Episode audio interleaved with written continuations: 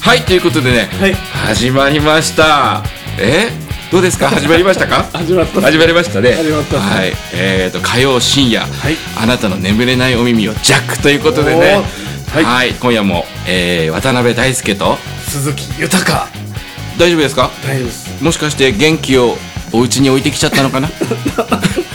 もう一度渡辺大輔と鈴木豊ですはいよろしくお願いしますいましたじゃあ、ねえー今日も参りましょう第6回悩む人たち そんな番組でしたっけこれ 随いや分ーテイストが変わったような気するんですけどそうですか、はいまあ早速ですね、まあ、ラジオなんで1曲聴いていただきましょうかね松田聖子で「青い珊瑚礁」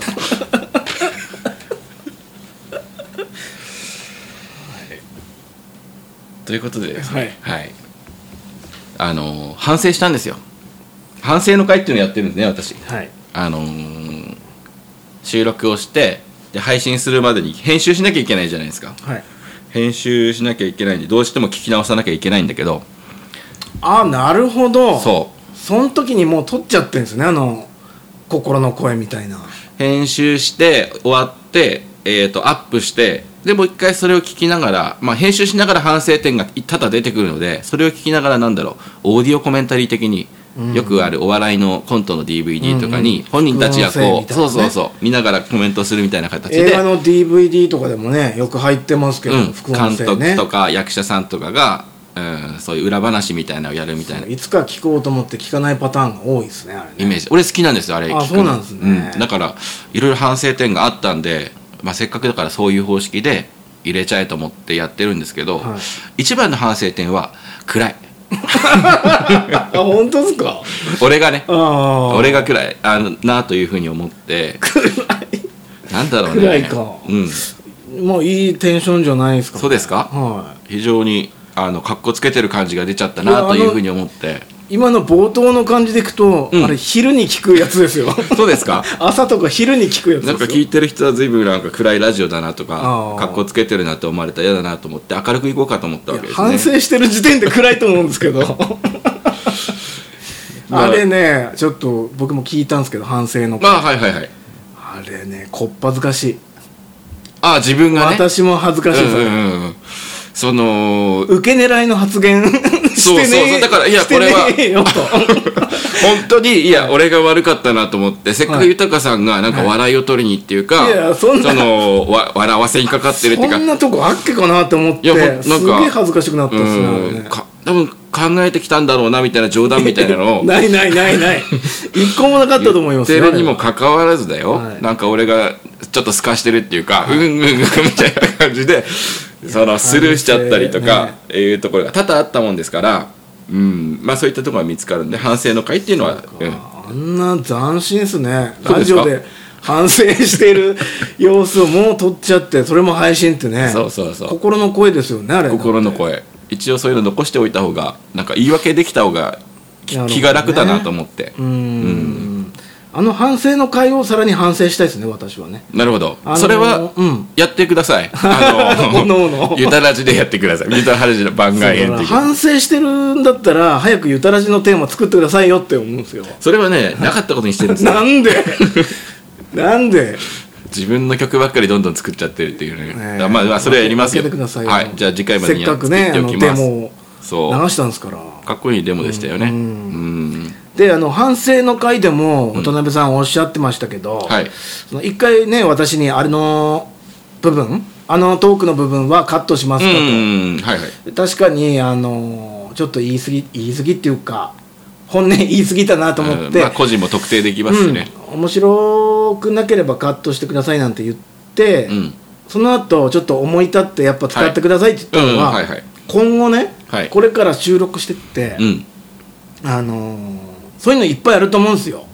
あるでしょそれを渡辺さんが、うんえー、といちいちあのそこカットしますかっていうのは面倒くさいと思うし、うんえーこの番組だけでもはい本音でなるほど、というわけであれでね、あのまあ、乾杯からはい始めていきましょう、今日の収録日が、えー、と3月の2日で前回5回分撮ったのが 2, 回、えー、2月の1日で、はいまあ、ほぼ1か月空いて、えーとまあ、冒頭というか今日はまだ全然お酒が入ってない状態から今から、まあ、4本ぐらい撮っていこうかなということなんで元気いっぱいでお送りしましたは元気いっぱいでありがとうございました えじゃあ普通の前の感じに戻ります い戻るんですね、はいじゃあ開けますはい、じゃあ手弱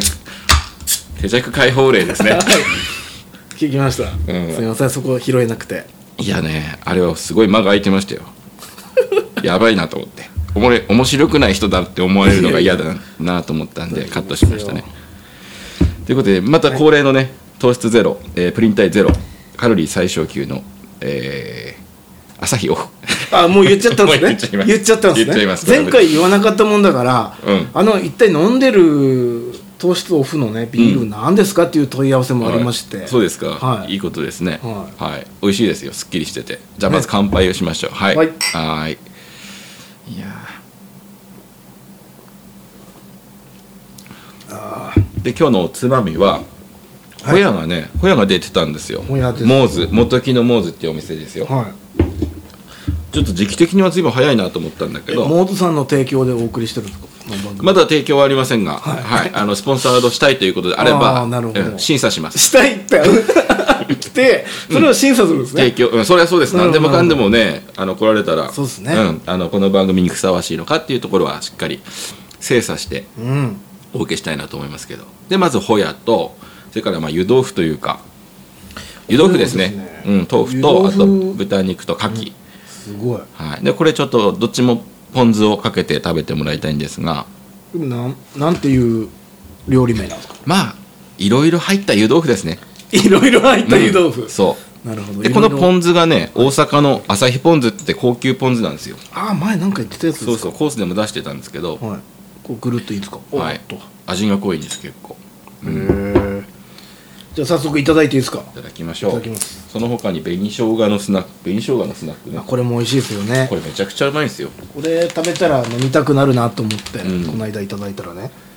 山屋で買ってきたんですけどサクサク紅生姜揚げ、大阪発特用これね2袋で500円あの2袋で500円コーナーがあってであ2種類選んでてうまいほやホヤの方ちょっと今いただいてますけどちょちょちょ美味しいですねこのやっぱこのポン酢これ何、もう一回いいですか朝日ポン酢朝日ポン酢、こうんれ山形で買えるとこあったかなうまいっす合うっすねねなんか臭みも消えてうまい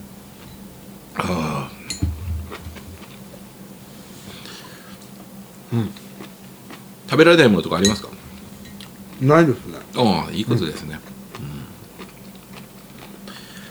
まあ一月空いたんでどうでしょうちょっと近況報告とかから近況報告入るべきですかいきなりテーマってよりはそうっすねなんかありましたか最近トラブルとかトラブルうんよかった話聞いてもしょうがないんでなんかトラブルの方ね うんトラブルねなんかあったかな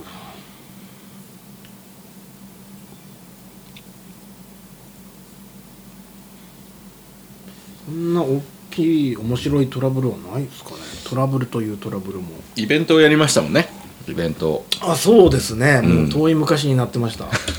遠い昔になりましたかもうあれイがベントねやったっすね渡辺さんもね弾き語りましたね久しぶりに人前で3曲ですかアンコール含めて、うーんギターを弾いて歌うなんてもう令和初ですよ俺にとっては令和初うーんカラオねカラオケなんかは行ったけどね何回かあそうなんですかうんカラオケも行ってないなで1曲目はい 伝説の1曲目ねヘビーローテーショそンそう AKB48 のカバちょーっとゆっくりなギターのストロークから始まって、ためましたよねあそこね、で「アイオン中」で始まったら、はいウケんじゃないかと思ったんだけど受けるとこですよあれは、全然ウケなかった 少しだけくすって右側から聞こえた3人三人どよめいてたぐらいで あとはみんなねうっとりして まあしそたうよですかうっとりもううっとりならばいいんだけどうっとりですよ 滑ったんじゃないかなっていういやだからあの渡辺さんの信者いたんですね信者目の前にはあ女性2人、はいはいはいでまさかの選曲ですよねってボソッと聞いたんですよね、うんうんうんそしたら「いやーすごくいい声ですね」ですっかて声なんだと思ってまあまあ嬉しいです受けいないんだなと思ってもうちょっと振っとくべきだったかなっていうことですよ反省点としてはなるほどねうんなんていうか始まる前にちゃんと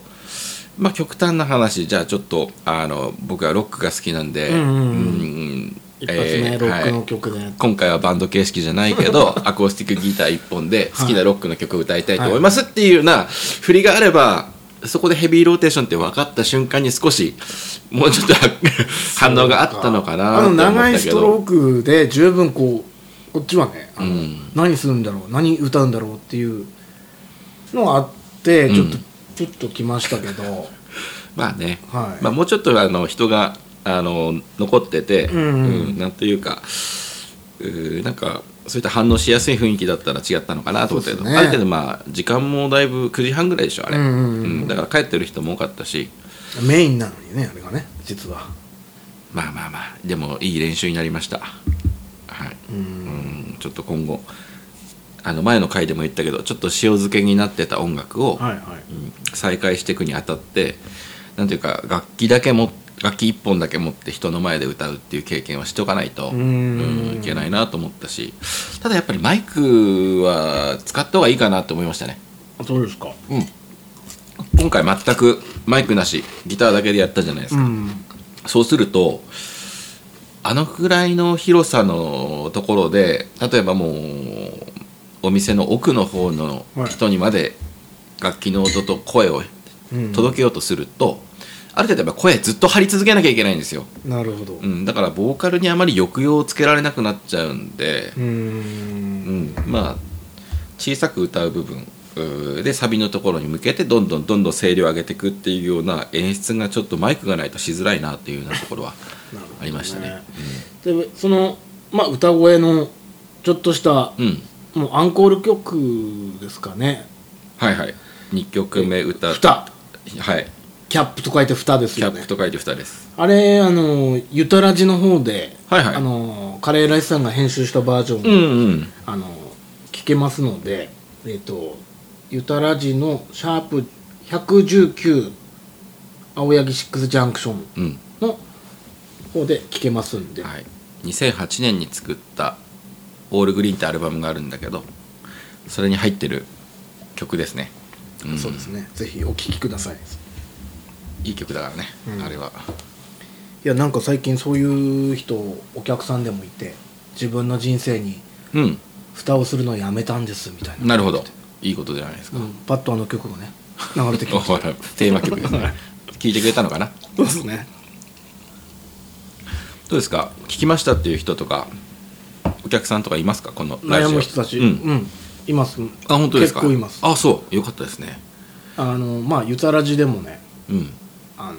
渡辺さんと始めましたなんて言ったのもうんあって、うんうん熱心なリスナーの人は聞いてくれてますねよかったですね俺にはほとんど誰も言ってこないけどねあ本当ですか、 でも、えー、と次の反省の回で紹介しようかなと思うんだけど今日の朝起きたら、うんえー、とメールフォーム作ってるんですようちねあのラジオ用に、えー、とそういったお悩み相談とかうん感想とか、えー送ってもらえるようにそのフォームから1件初めて来てましたね。ええうん、初おめて悩みそうお悩みというかそうあの感想の方が本当ですか思うかな。あそうだそうだあのー渡辺さんあのーこの番組を、うんまあ、PC ではいはい編集してるんですか、うんそうです。その後アンカーではい、アップするときに、はい PC のアンカーでアップしてるそうですね、そうです。うーまず、オーディオファイルに、MP3 ファイルにしてから、はいはいえー、とパソコンでアンカーのサイトにつないでアップロードしてますね、あじゃあもうなんつうのカンパケで。カンパケなんうだ、ん、アンカーでは編集してないです。あーでえっ、とアップルのポッドキャスト、うん、あれ結構申請大変いや、申請っていうか手続きっていうかそんなことなかったですね。割と簡単に。本当ですか、はいアップルはアップルでアップルはアップルでやってましたなんか調べてやうっんた個の、別にあアンカーって基本的にそこにアップすると、あの Spotify には行くそのまま行くし、うんうんあと Google ポッドキャストにも手続きをすれば行くしっそてうなんですよなってる仕組みですよねただアップルだけは別に手続き必要で、うんなんかそれ多分豊さんから前もって教えてもらってたってのもあって、うんえっ、とまあ必要な手続きをしたらすぐでしたよ、あ本当ですか、ただえっ、とアンカーにアップロードして Spotify にはもうほぼ同時に、えうんうんうんうんーアップされるけどあの1時間弱ぐらいタイムラグがあるのかなありますねアップルポッドキャストだけはそんぐらいですでえっ、とあれですようんこのレビューみたいなはいはいはいはいついてる、うんうんあもう見つたい見てるたんで見すよた見たでこの、えーアマン多摩市在住です、たまし多摩市ってどこでしたっけわか関ん東 かわかんないですけど、うんこれ多分あのなんつうんですか何ネームハンドルネームペンネームラジオネームラジオネわかーんムないけどうんポッドキャストネームはいこの方が、えっとそのユタラジのアップルの方にもえー、あのレビューしてくれてて、うんまずこの悩む人たちのはいレビューを読みますね、はいタイトル「答えはないうんただひたすら悩む番組、はい解決を目指さないところがいい分かってるね」コメントうん星5ついただいておありがとうございますます早いなと思ってで他にもうすでにコメントないけど3件うん3件みんな5ですよいいねすごい僕つけてませんからね僕もつけてませんよすごいですねあー素晴らしいよかったですねあこの2人がね5をつけてたらちょっと恥ずかしいですけそどのアマン多摩市在住の方と合わせてもさそう3つになっちゃうもんねでユタラジにもこのアマンさんがはいこのコメントいただいてたんで、うんええー、と思って調べたんですよおなこの独特じゃないですかこの名う前、んうんうん何をやってる人し分かるもんなんですかいやな何よっていうか、うん探偵を雇っていやいやそ んそこまでじゃないです、うんあのこのネームを検索したところ、はいはいなるほどなるほこの方がんレビューしたら大したもんですよ、ってえいうどそうなんですポかッドキャスト界では有名な方らしいですよええそうすごいですよねそうかなんか送んなくて大丈夫ですそうか 思ってたんですよ僕そもの焼酎かなんかなんか焼酎なんだだからすごいなと思ってこれつくの早いなと思ってだから早い段階でついてた初回公開した時からついてたんじゃなかったかなとあ思うんですけど本当ですか、んもうチェック済みだったんですね一応気になってうんあのー見てましたけどこれアップルだけですかこういうレビューが Spotify にはあるんですかそういう機能はどうなんだろこういうのどうなんだろうでもそういう間接的にというかウェブ上でそういうリアクションをしてくださったのはその多摩市在住の方と 魂在住かは分かんないですよまあそっか名前がアマンアマンさんアマン魂在住ですさんなるほど、今がた本当に多摩市に住んでるかわからないけどもそうその方とその今朝届いてた札幌の方でしたねでもその、今日メールフォームから来札幌たそうもともとその「さよならデパート」って私が書いた本を読なるほんどなんかのきっかけで山形で購入してくださって、うんでノートって言ってその「さよならデパート」を書いてた時のなんだろうその過程とかを、うんうんうんあの書いた、うん、と文章があるんだけどそれも読んでくれててでラジオ始めましたっていうのを見てそれも聞いてくださってっていうようなことらしいんです、ね、ノートにも載せてるんですねノートには「さよならデパート」を書いた時の、まあ、あんなことがあったこんなことがあったっていうことを書いてるだけなんですけど、うーうんんで多分ツイッターフォローしてくれてるのかなだからラジオのこともそれで知っなてるとほどいうことだったらしいです結構あの長文であの非常に励みになるような文章がへえ書いてあったので、うんできれば、あのーメールを頂戴して早く取り上げたいなと思うんで第6回でそれを紹介しちゃうと今ね今の収録で紹介しちゃうと、結構あのこれの配信自体は、まあ、23週間後ぐらいになっちゃうので、うーんうん、あの次回の反省の回でそれは多分今日か明日の夜また酔っ払いながら撮るん でうんその時にちょっとそのメールを紹介しても反省の回で読んらじゃううんですねはいあなるほど、うん特にその反省の回についそうかそうてかあの言及してくださってて、へえ、はい、だからこれは本編よりもそっちの方が向いてるかなと思ってそのメールに関してへはーすげえなでツイッターといえばうんなんか渡辺ウォッチャーとしてはウォッチしてるんですよ私のこと 最近ちょっとつぶやきのテイスト変わりましたよねそうですかうんなんか前は、うん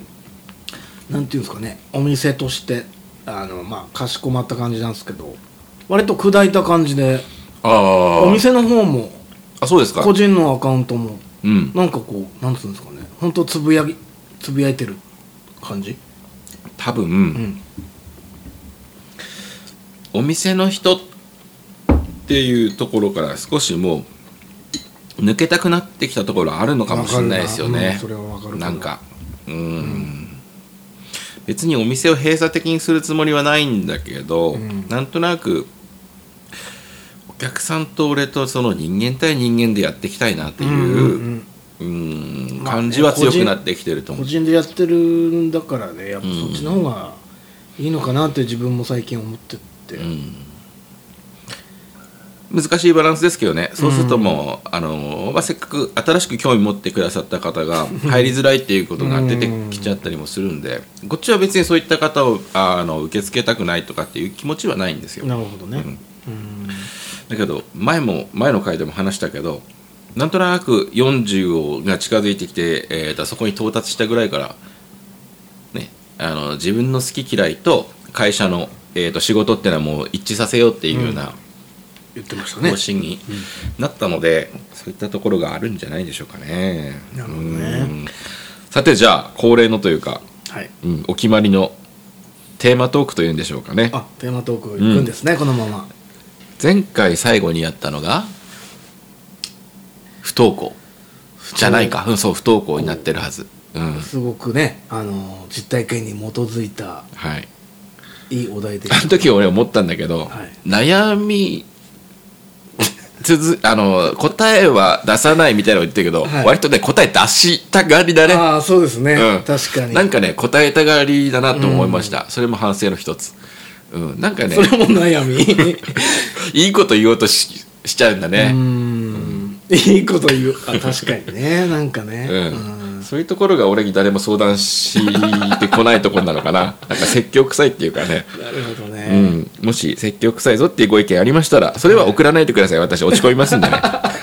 ったらあの文句とかクレームみたいなやつはあの一切お断りしてますんで送っていいことと悪いことあるということですね、うんはい、あのやる気が出るものを送ってほしいなというふうに思います。なるはい、あの文句があればあの友達なりあの家族なりに話していただい て。はい、というわけでじゃあ、はいえー、ドン。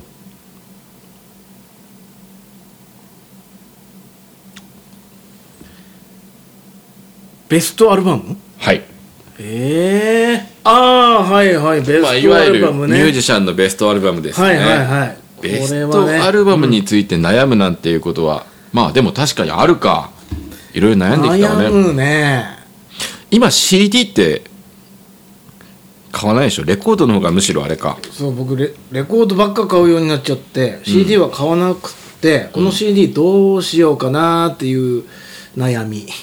あります今ああ今持ってるものをはいどう処分するか、はい持ってあのーそのまま持っておくかどうすべきかみたいうんな初めて買った CD って何ですかちなみに初めて買った CD それはアルバムシングルえっ、とシングルだと自分でですよねうん自分で買ったシングルだとうん多分あの我々は一つ違いですもんね L- そうですね、うん、だからお同じはず、はい時期的には LL ブラザーズのテーマヘルフェルブラザーズってあのー元気が出るテレビが出てきたそうよですはいへえあれかガラガラヘビがやってくああるトンネルズのトンネねそっかガラガラヘビは確かに流行ってたなルズでアルバムとして最初に買ったのは、うんチャゲアスカの「トゥリー」っていうあーこういうやつこういうやつって言ってもなんだわかります両このカメハメハ3だあそれはね手手がそういうカメハメハみたいな形そう天井にしてうん天井に突き上げてるような形こうツリーっていうのは何木って木っていう意味いう意の味で、うーんそれ何が入ってる曲あの曲が何が入ってるんですかえっ、と「セイエス」とかああ101回目のプロポーズ「とね僕はこの目で嘘をつく」とか、はいはいじゃあその「セイエスとかあの辺がヒットしてそうですねアルバムをだから91年とかじゃないですかうーん俺はシングルはね、はい多分福山雅治の「It's Only Love」だったと思うあ多分人より遅いんですよ CD プレイヤー手に入れたのが、はい多分中学生ぐらいにえいや小学生か小学校のかなり中学に入ると基礎英語っていうラジオを聞かなきゃいけないんだと、ね基礎英語、うん、だから久々に聞いたな基礎英語それに向けてララジオ、まあ、コンポを用意するっていうふうに親が、うんはい、なったんでそれで初めて、まあ、ラジオとテープレコーダーと CD プレイがはい全部一緒になったコンポをコンポね買ってもらって CD が聴けるようになったんで多分福山さんあれコーヒーのし缶コーヒーの CM だったかな。うんうんそうですねなんかそれで聞いてなんかいい曲だなーなんていうふうに思って買ったかな。自分で自分で、えークラスでボーリング大会みたいなのがあって、んそれで1位になったんですよおう俺 そボーリング上手なんですねうよくねち母親がボーリ山高ビルのボーリング場があるフロアで働いてたんで、へえなんかそれこそ毎週水曜日にえーボーリングをやるみたいな機会があって多分経験が多かったんだ他のクラスメートよりもでそれで1位になって音楽ギフト券1000円分みたいな商品をもらってシングル CD 買えますねそうそれで八文字は七日町の本店、うん今はもう扱ってないけど CD 売二り階場のが、ねそう2階に二階の CD 奥の方売り場ねがあったんですよ、はいはいそこで福山さんの「It's Only Love」その時なんか曲名をし調べるのも結構そうだ大よね変だから CM の時に例えば画面の右下にちょっとうん表示されるかちょっとら、あれですそれを見逃さずにっていうような感じでなんとなく歌ってる人と曲名を覚えて、でそれを八文字屋に探していってっていうような感じだったかなアルバムはね大あれなんですよそのぐらいに流行ってたのがミスチルの「イノセントワールド」うんうんうんうんだし「クロスロード」っていう曲その一つ前の「クロスロード」っていう曲もなんとなく「カウントダウン TV」とかで聴いていいなと思ってたからそれが両方入ってる「アトミック・ハート」ってアルバムがあるんですよビッねグハートはね、うん自分も買い買いましたよねめちゃくちちゃ売れたゃ真でっし青ょ、なねそうそうそうそう、んでもその時に奥田民生も、うんえーとまあ、ユニユニコーン解散してソロになってうん初めてのアルバムが29だっけかな、うんうん29歳の時に作ったアルバムですよね、うんまあ、息子とか、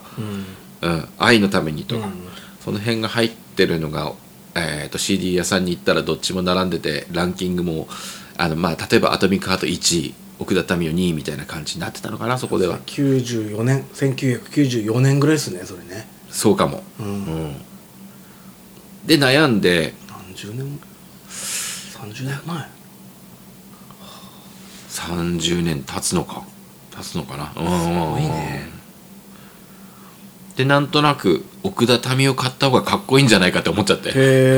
えなんとなくね、うん、結局ミスチルじゃなくてあの奥田民生のアルバムの方を買ったのが最初だったかな、うんへでもやっぱりアルバム買うってなると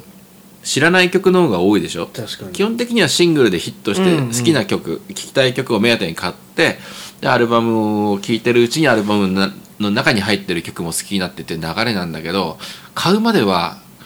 知らない曲いっぱい入ってんなっていうのがちょっと確かにね昔はそうだったかもしれないな、シングル2曲しか入ってねえよってそうそうそうこっち3曲入ってんのにみたいな、で3000円でしょ、うん結構な出費なんですよねそうね小遣いからしたら、うんだから、まあ、ベストアルバムっていうのは戻しましたけど今 はいはいベストアルバムっていうのはまあ大歓迎だったような気がするな当時は今だとねあれだけど当時としてはね、うんだってヒット曲ばっかり入ってるんだもんねそううでレンタル CD 屋さんとかにも行ったりすると、うんまずじゃあこのミュージシャン聴いてみたいなってなって、うんうんうんうん一番最初にこう手に取るのはもしベストがあったらベストワンですよああそうですねうんそうかもしれないな、うんそれほどね好きじゃないけどあこれいっぱい知ってる曲入ってるなみたいうんうんうなん久保瑠璃子だったらみたい な久保瑠璃子と1曲ぐらいしか知らない知らないですか、はい男男 俺もそれしか知らないそうベストアルバムねだから、あのこれ悩みでも何でもないと思うんですけど いいですよ、なんなんでだよっていうやつかなこれなうんあのベストアルバムってやっぱ10年ぐらい活動して、うん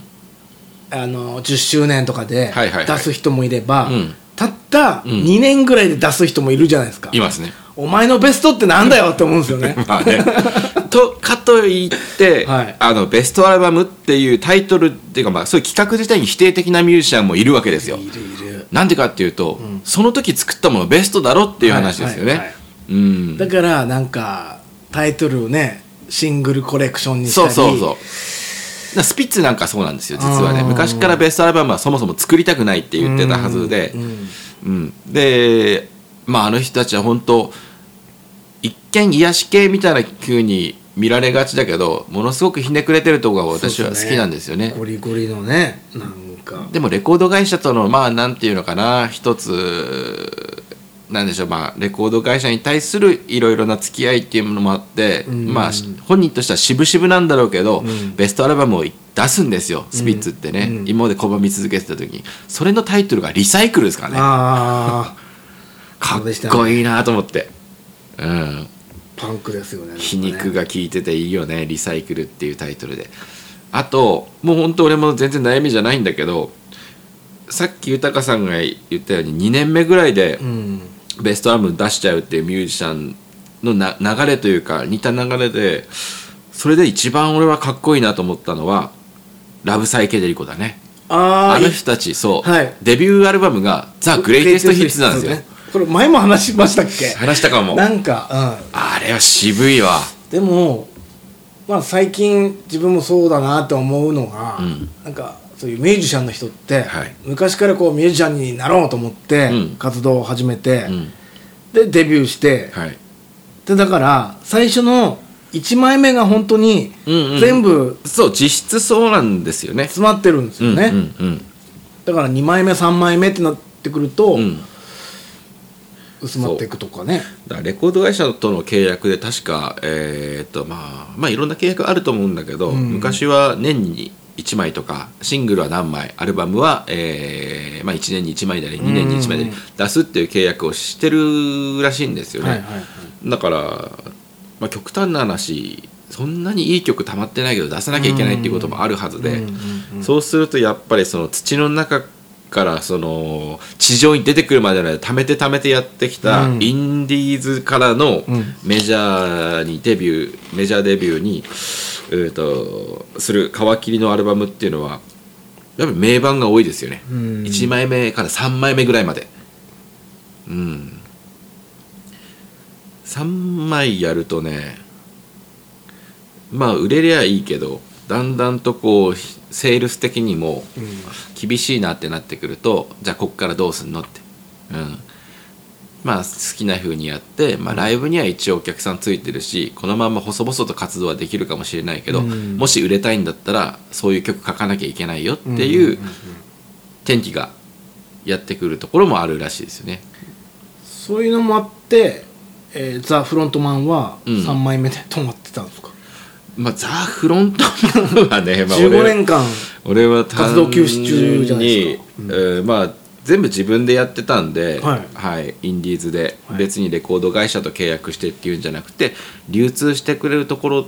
だけと契約して CD を出せば、えー注文があれば CD 屋さんにはあのー CD を配送しますよっていうだけの契約なんですよ、へーだからさっき言ったみたいに年に何枚出してくださいねみたいなのは一切ないしなるほどうん、なんかそのいわゆる音楽性みたいなものに向こうから何かこう注文を出してくるってことも当然ないわけほうほう勝手にこう活動しているから結局自分のモチベーション一つしかもバンドじゃないんでもう本当に一人俺が辞めたとかうん飽きたってなりゃそれでおしまいなんうでんうすんようん他にメンバーがいればね、うんなんかギターの人から最近どうなってんだと音楽性のね違いとかうん出てくそうそうそうるんでしょうけどその辺で切磋琢磨して、えーじゃあやろうかとか、えーなってくるんだろうけど完全に自分に任された状態なんでそれこそ前の職場でかなり仕事がきつくなってきたりとか、うんえーまあ、お店を出して2011年にお店を出して、そうか、まあ、もう本当にそういうことができる環境になかったんですよおね。店出してからは CD は一切リリースはないんですそうおね店が12年でしょ、うんで最後に出したのが15年前だから15年前2000 2008年だからまあそうか15年だからそうですねもう単純に音楽やってる時間がまああったんだろうけど優先順位がすごく変わっちゃったってことですねうんそれで別に売り上げがあるわけじゃないしうん単純にもう、うん、優先順位が下がっちゃったかな生活に一生懸命でうんでもまあこのまんまじゃ良くないなと思って再開しようかなといなるほどうね感じですねうんベストアルバムの雑悩み 次にねフラントマンでもそれこそ、えっと今なんか宣伝みたいになっちゃうけどはい今年アルバムを作ろうかなと思っててそれはベストアルバムではなくてまあ言って全曲書き下ろしみでれすかばそうそのつもりで始めててで昔どんな曲作ってたのかなと思って昔の機材を引っ張り出してデータだけは残ってるんでいろいろ聞いてみたんですよ、はいそうするとあこれって今自分の今の好みでアレンジしたらいいかもなーおってーいう曲もちらほらあって、はいはいだから今作った曲、うん、今年になって作った曲と、う昔作って発表せずにあった曲をあーあるんですね混ぜてなんか昔の自分と今の自分とこういろいろと織り交ぜて、うんアルバム一つ作れればなんかそこからスタートでいいんじゃないかなってちょっと思ってますね。なるほどね、うんそういう意味ではもう本当ザ・グレイテスト・ヒッツ」「ザ・グレイテスト・ヒッツ」っていうタイトルではい出そうかな、おーラブサイケデリコがやってなければこれ一番かっ こいい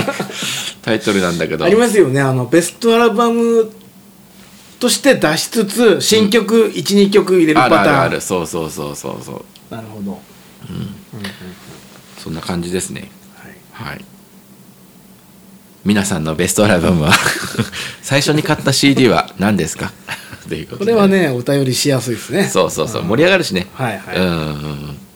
私はレコードでしたとかっていう方もいればあーいやー、全然もう CD プレイヤーとかなかったんだってなかったんでっていう人もいるからね、うん MD の人がいるのかなジュディ・アンド・マリーとか出してた からね MD あああいう製品版でねそうそうそう出してた人もいましたよね、あそあれソニーでしょ確か、うんソニーっていうかスピードスターどこだったっけとにかくまあソニーミュージック関係は MD やらされてたよね、うんうんうんうんそう。ということでお、お便り、あの、そうだ。なので、反省の回でも、はいあの、説明したんですが、オリジナルのそのチータラの燻製をはい作って、それを、なんていうんですか、グッズって言わないよね。なんか、なんか言い方、ラジオの、なんとか、もうちょっと長いカタカナの言い方なかったっけアメニティ的な響きのやつ。いやいや グッ確かにグッズじゃないのかな景なん品じゃかなねくて、、ハッピープペポがつくような気がするんだよな。プレゼントプレゼントじゃないのよこれをねなんつったんだっけあれグッズじゃないんだよねノベルティだノベルティうんパピプピは全然つかなかった全然入ってないはいノベルティってはいノベルティねあのうん用意しましたんで、はいはいあのーそういったメールが読まれれば例えば1ポイント10ポイント貯まったら、えーまあその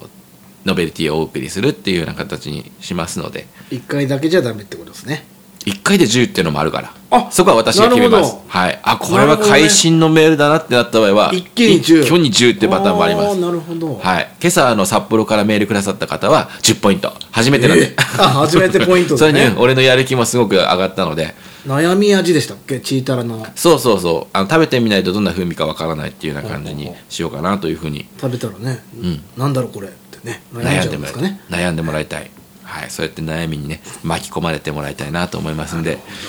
本当に気軽にそういった、うんあのどっからでもいいのでツイッターでもこのメールフォームからでもあのお店に来た時に直接聞いてもらってもいいので、はいうん、ハッシュタグ悩む人たちとかああああいいですねなんかい入れてもらってねろいろありそうだけどね入れて そう、確かにね、えー悩む人たちはひらがなですよねそうですでなんか感想とかつぶやいてもらったらいいんじゃないで すかそんなことされたらもう本当どうしよう緊張 して喋れなくなっちゃうなということでございました。ははいい、ということで、まあ、あの明るく始まった第6回でした けども、はい結局こんな感じにはい落ち着きますが、はい以上です。